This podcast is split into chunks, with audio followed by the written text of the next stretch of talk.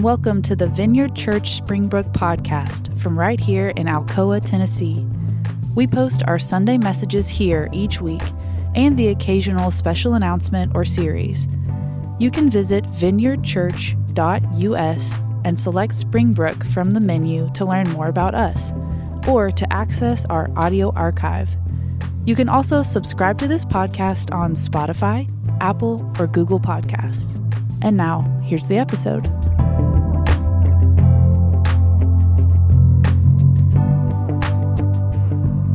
Right. Hey, good morning. My name is Johnny Williams. I'm one of the pastors here at the Vineyard. So glad to be with you. Um, we're going to be reading uh, from Romans 12, 1 through 3 from the NLT again this week. Um, it won't be on the screen behind me, um, but if you want to um, pull it up on your phones, you can, um, or you can just listen. Um, Romans 12, 1 through 3 from the NLT. It says, And so, dear brothers and sisters, I plead with you to give your bodies to God because all he has done for you. Let them be a living and holy sacrifice, the kind he will find acceptable. This is truly the way to worship him. Don't copy the behaviors and customs of the world, but let God transform you into a new person by changing the way you think. Then you will learn to know God's will for you, which is good and pleasing and perfect. Because of the privilege and authority God has given me, I give each of you this warning. Don't think that you are better than you really are. Be honest in your evaluation of yourselves, measuring yourselves by the faith that God has given us. This is the word of the Lord. Thanks be to God. Hello again. Um, okay, since it's Father's Day, I wanted to give you all a little bit of insight into um, my life, but specifically into the intricacies of being raised by um, my father, who is um, both uh, to thank and to blame for both my confidence and my weirdness. Um, uh, both of these things came from him. Like I, like growing up in my dad's house, I, like I just grew up believing in myself. Like uh, he, I, I, don't know. I, I spend a lot of time talking to people about their families of origins, and I do understand that this isn't always the case. Like he just convinced me that I could do anything and be anything that I wanted to believe, and so it. Um, infused in me this confidence. And, and I think that's really unique uh, to a childhood. But, um, but the uniqueness of my childhood does not just end with that, uh, because I also grew up spending every summer of my life that I can remember um, at a camp. We lived at a camp for high school kids all over the country. We lived in England one summer. We just spent our whole summers uh, at these camps. And part of that experience was that my dad was most often um, part of the entertainment for the camp, so doing like skits and games and things like that, um, which meant that uh, I, I spent a fairly significant amount of, my, of time as a kid seeing my dad in costumes. And um, if you know my dad, that's not weird, but also that's kind of weird, right? Like, do you guys have this experience of seeing your father? In costume like when your dad got dressed to go to work for the day did was that outfit a robin suit like from batman and robin that was like a unitard with a cape on it i don't know if that was your same experience that was my experience or or did you ever walk in on your dad in the bathroom accidentally and, and it's kind of embarrassing, not because he's going to the bathroom, but because he's wearing a hoodie, um, rapping and dancing to Eminem's Lose Yourself? Does that, anyone else have that experience? Or do you remember? Um, do, do, you remember the skit Wayne and Garth from Saturday Night Live or from Wayne's World? If you were born post 1995, um, again, I have a caveat for you, uh, but uh, you can Google it. Wayne's World, it's great. Um, but there's a skit, and, and, Wayne and Garth, and my dad spent a significant amount of his dress up time dressed as Garth at these camps. And one time, uh, I got in trouble with my mom, and she sent me to my dad, and my dad, dressed as Garth, pulled me backstage and gave me the what for. And I don't know if you have ever been punished by Garth from Wayne's World, but that will change a person. It will do some things. Um, for all of the weird and wonderful, uh, this camp experience for me was like formational uh, to my development. My uh, parents were formational to my development of learning how I showed up in the world. Um, like lots of kids uh, born in the Bible Belt, the first song that they memorized was Jesus Loves Me. The first song I remember memorizing was called Wipeout by the Fat Boys. Um, it was just these formational things. I, I, I, I, at this camp stuff, I learned the value of serving. I had um, a high view of like community and cooperation and things like that. I, I, I, grew up in a story bigger than myself, and it was incredibly formational uh, to my life. And, and that isn't unique to me or unique to my childhood. All of us are formed by the stories that we live in. We're formed by our family of origin or our cultural context or our life experiences, good or bad or, or whatever. Uh, we are being formed and influenced by things around us constantly. Uh, I read an article last week um, that was incredible. It was talking about how uh, Netflix has influenced consumerism. It was super fascinating. So, if you take some of Netflix's biggest hits, um, you can chart how these things have impacted things like uh, fashion. For example, there seems to be a direct correlation in the demand for 1980s fashion and premiere dates for Stranger Things. Like people are researching this. Um, another example is, is uh, this is just from eBay. eBay in the UK saw a 55% increase in the sale of floral clothing around the premiere of Bridgerton. They, they even broke it down more specifically in the US and saw that the US increase in sales were of empire waist dresses and poofy sleeves around the premiere of Bridgerton. I don't know who's doing this research and who's like, ooh, we should check the poofy sleeves. We need to see how that's, how that's going. Um, but it's not just fashion. Google says that there was a significant increase in the interest to adopt a tiger around the Tiger King. Um, you know, some of you Googled it. My money's on John and Sarah Green. I think they probably are in the works to buy a tiger at any moment. We don't know. Here's another one. Um, the demand for chessboard sets uh, around the, uh, the premiere of the Queen's Gambit or the showing of the Queen's Gambit, the demand for chessboard sets saw an increase of 232%. And the only difference they can say is this show uh, premiered. Here, here's the last one. And if you've seen this show, this is unreal to me. Also, this is not me as a pastor recommending this show to you. Um, but there has been a 340% increase in demand for vacations to the Ozarks since the premiere of Ozark, which is nuts. And these, these are just shows on Netflix. These are not like, uh, these shows do not have like direct advertising deals with these things. Uh, like, like the Queen's Gambit doesn't own all chessboards, right? And again, if you've ever seen Ozarks, I would say that it is the exact opposite of an advertisement. Who wants to go there after seeing that show? Um, these shows, they're not marketing schemes. They're just stories that we watch on TV that, that captivate us and influence us and inform us because we as humans are all we are captivated by an influential story. It's it's part of being human. It makes you sucker a sucker for a good story. Uh, for the last few weeks we've been studying romans 12 honestly pretty much just one verse at a time. I, re- I realized this week i was like oh great we're on verse 2 and we're like four weeks into this one chapter. I promise you we're going to speed up a little i mean we might speed up a little bit. We'll see where it goes. Um, but Romans 12, I would argue, is Paul inviting us to be formed um, by an incredibly influential and incredibly transformational story. Uh, because Paul knows that, that part of the human experience means that we long for meaning beyond ourselves. We long for transformation beyond ourselves. And that is what story does for us.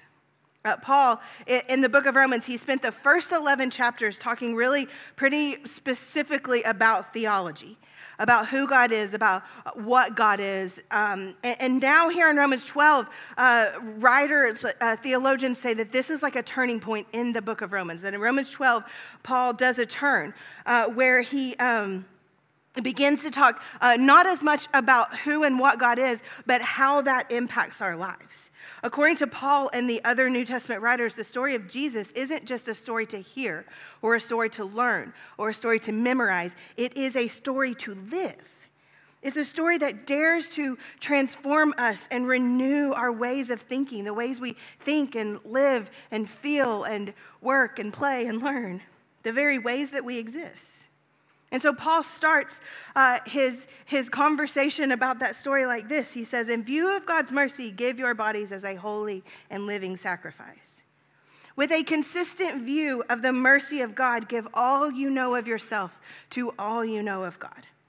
And then he says this in verse 2 uh, rather than looking to the world to be formed, allow God to transform you into a new person by changing the way you think. This is where I really want to spend our time uh, together today on this idea of changing the way we think. Um, as I was researching for today, the, the best thing that I read came from a Jewish rabbi, and he said two things that were like, oh, I loved him. Uh, the first one is, is he says, when you, when you break down the Greek and add Jewish experience to it, um, uh, the, the verses, verse 2 from Paul seems to say uh, that life in the kingdom of God means that our formation, our confirmation, does not come from this present world, but from the renewal of the world to come. Here's what that means uh, we believe that there are two worlds at play here. There is a world where everything is dying and decaying and breaking down. A, a, world that shouts at us that everything is going to hell in a handbasket. It's, it's a, kind of an anti life world filled with messages of fear. And at the same time, there is also a world where things are being renewed and restored and reborn. These are oversimplifications, but Paul says if you have to pick which one to form your mind, pick the second one. Pick the renewal one. Be formed by the places in this world that looks like what we believe about the next one. Learn to rethink in terms of new creation. Measure your life by what is alive, what's flourishing, not by the first world of sadness and anti life, but what is alive and what's flourishing. Uh, one of the ways we've talked about it around here in terms of story comes from N.T. Wright, where he says that part of being a Jesus follower means that we become collectors of resurrection stories, that we collect them everywhere. And it turns out when you look for them, you can find stories of renewal and resurrection and recreation. You can find them in all of the cracks and all of the crannies of this world. But I think what Paul is saying is, is we don't just look for these stories, we also allow them to change our thinking.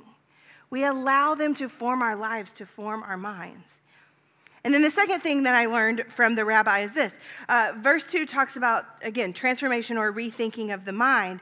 Um, but the Greek understanding of consciousness would have gone far beyond just your mind or far beyond just your brain or just your intellect. Like a first, Jew, a first century Jewish person reading this letter would have understood that uh, what Paul is talking about is a transformation and a renewal and a rethinking for the entire conscience the entire mind, the entire body, the entire heart, the entire soul, a, a, a new way of thinking, uh, but also a new way of living and a new way of feeling and a new way of being, of existing and showing up in the world. Essentially, uh, Paul is saying that the story of Jesus is so compelling and so powerful and so influential that it has the power to transform every part of our being that we are willing to offer.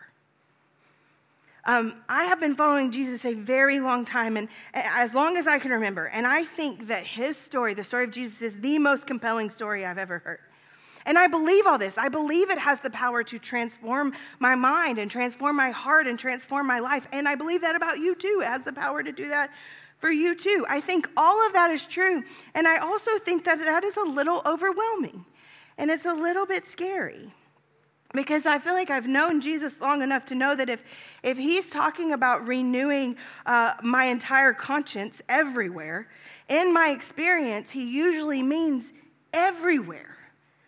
Like a rethinking how I spend my time, how I spend my money, how I uh, spend my, how I see people in my neighborhood, how I um, exist in the restaurants I go to, how I rethink how I treat my family. Uh, hardest of all, rethink how I treat customer service representatives, particularly on the phone. Ugh. Rethinking not just my spiritual health, but my physical health, my emotional health.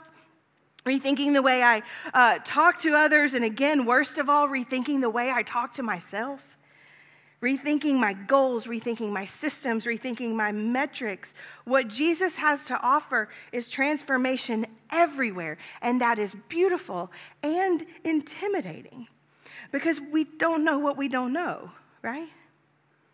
Uh, there's a preacher I, I love, I, I, quote her often. Her name's Barbara Brown Taylor, and she tells this story about being on a flight.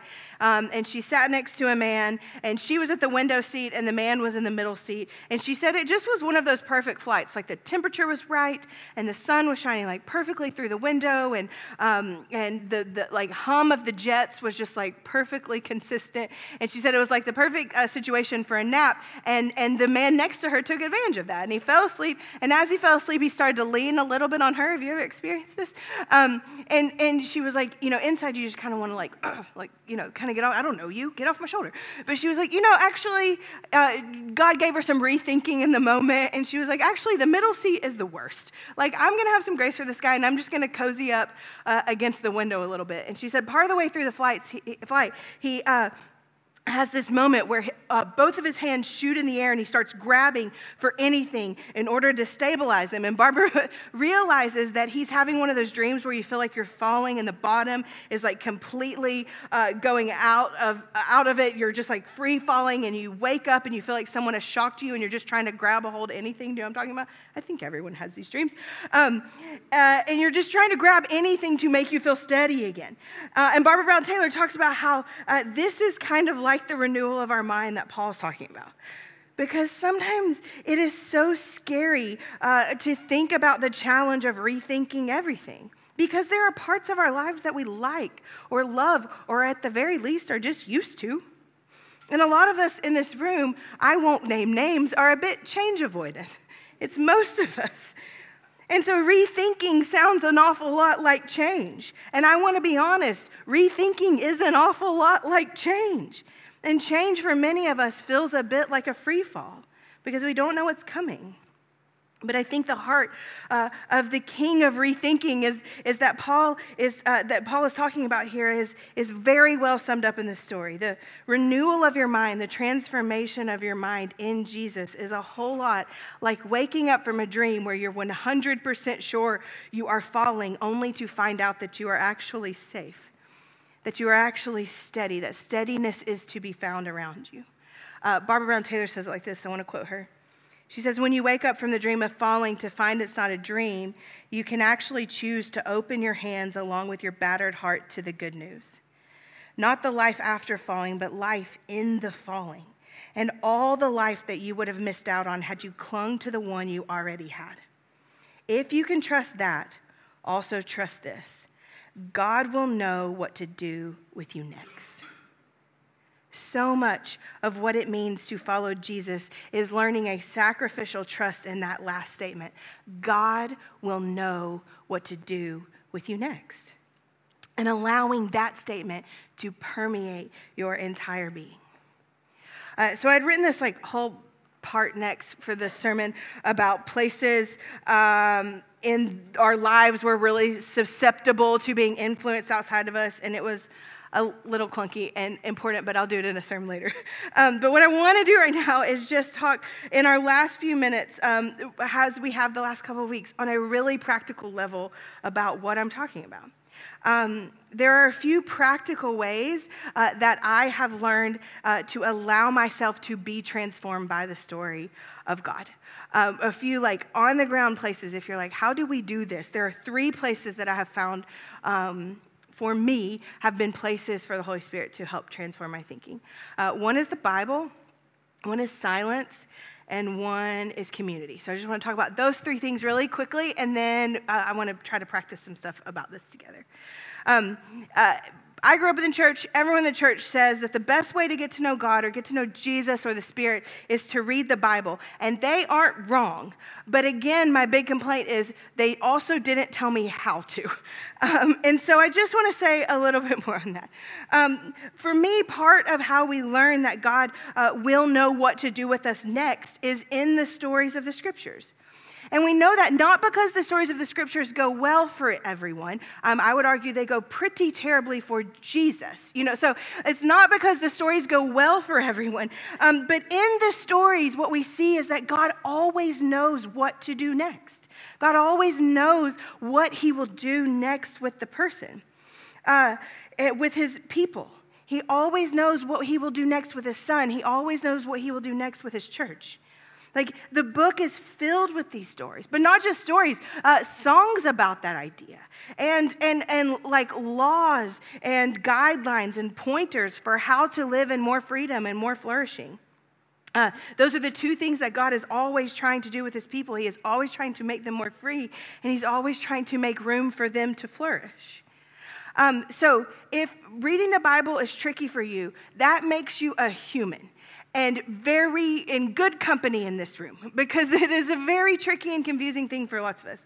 Um, I have three resources that uh, changed Bible reading for me personally. I'm sure you have others, but here's three. One is an app I talk about all the time. It is called Lectio 365. It is prayer and scripture every morning and every evening. I love it. Um, the second is something called Bible Recap, and you can find the book version of it. There's a website version of it, there's a podcast version of it. If you need any more information, find Emily Hitch. Uh, she got me on this, I love it. And then the third resource I have for you, if you don't own this or you've never read this, is called the Jesus Storybook Bible. Anyone have it? Okay, I read it for the first time a few years ago. I had been a Christian almost my whole life. I don't know, maybe my whole life. And I, I'd been following Jesus forever, and then I read this, this, this children's Bible, and at the end, I was like, every story's about Jesus? Like, I never knew. It was unbelievable. Like, what I learned about the scriptures in this children's Bible, I, I, it may be sound like I'm offering you a child's resource. I am, and you need it. It is so good and so important. So, Jesus Storybook Bible um, it's one of those, if you don't have it, I will buy it for you. I, I like it so much. Um, the second thing that has uh, helped train me in rethinking is silence. Um, to know me is to know that silence is not natural. Uh, I say this a lot that I set a three minute timer, and sometimes I make it three minutes. Um, uh, but for me, silence and prayer have become kind of synonymous terms.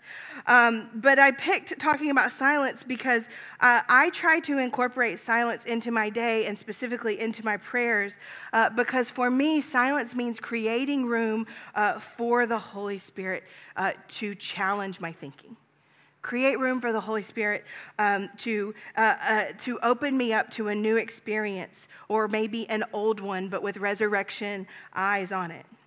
Uh, I don't want to downplay the importance of the Bible in any way, but in my life, it is often silence and prayer uh, where the stories of the scriptures start to actually take root.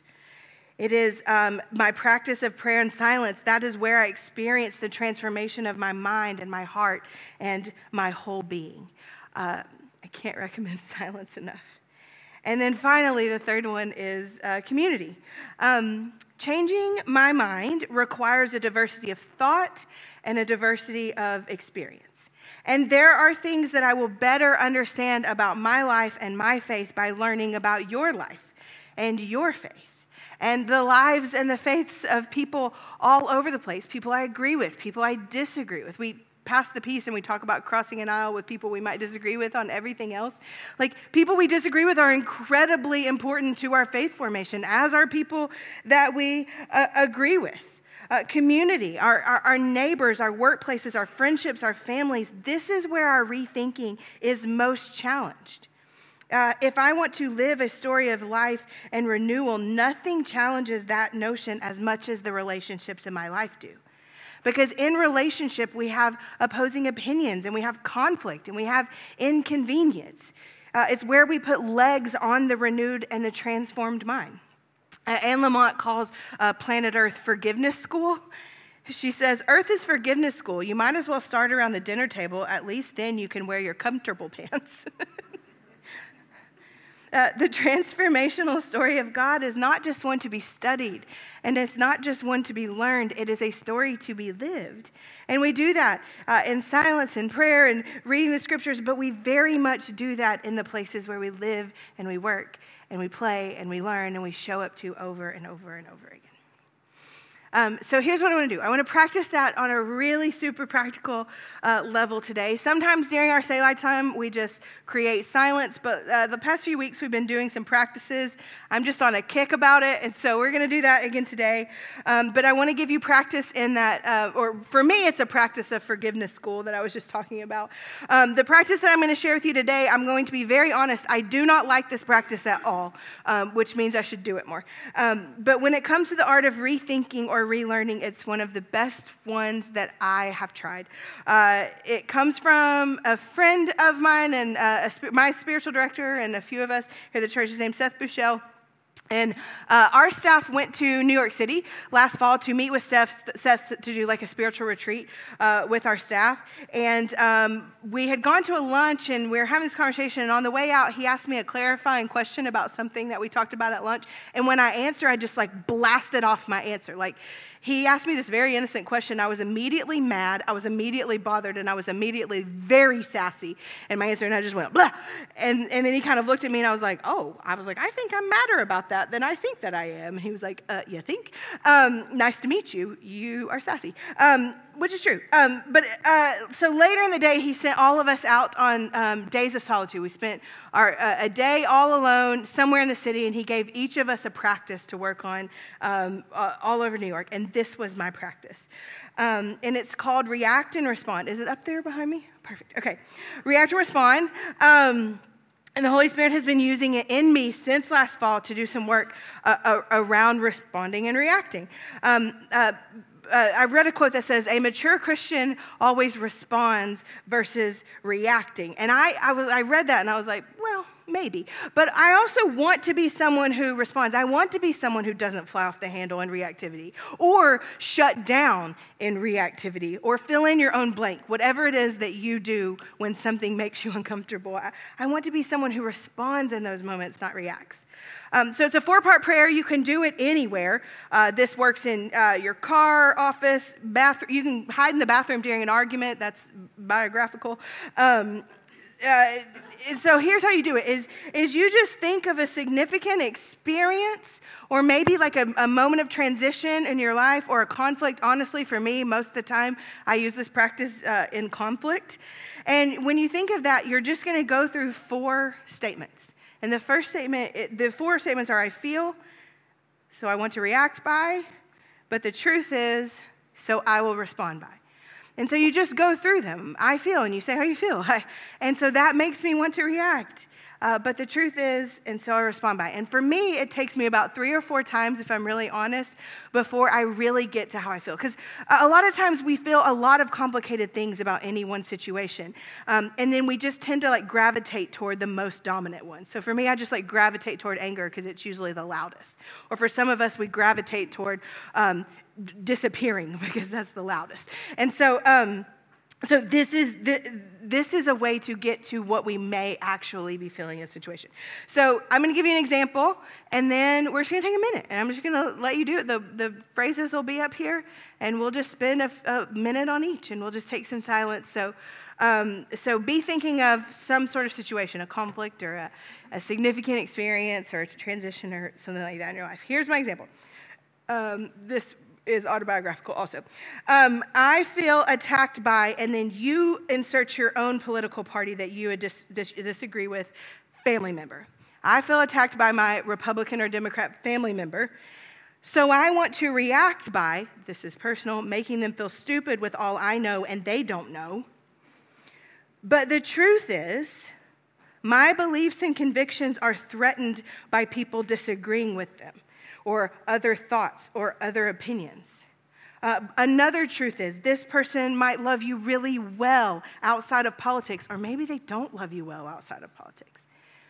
So I will respond by walking away from the conversation, giving myself a boundary or them. Or if I feel like I can engage with them, I will respond by doing it with kindness and calmness and curiosity. Does this sort of make sense? Okay. We're going to give it a shot. If you're here and you're like, I actually don't even believe in prayer, the good news is this is a prayer that someone stole from cognitive behavioral therapy. So it's just good for everyone. Um, so, how are you? And, you know. Um, so, anyway, uh, we're going to take a few minutes and we're just going to walk through it. I'm going to let you do it all on your own and then I'll see you at the table. Uh, let me pray and bless it first. Sorry. So, Jesus, we ask you to fill this moment with your spirit. Will you fill us with the kind of courage it takes to do introspective work? I pray that you would bring a situation or a conflict or maybe even just like a, a, a person to our mind. And then I pray that you would give us the imagination and creativity and wisdom uh, to allow this practice to do some transformation in our thinking. Maybe to reform our minds about a problem that feels overwhelming or reform our minds about a person who we really need a boundary with or whatever it is i just i, I just pray that you would do some rethinking work in us uh, as people here in forgiveness school and so I ask that you would bless this practice and keep this practice and make your face shine on it.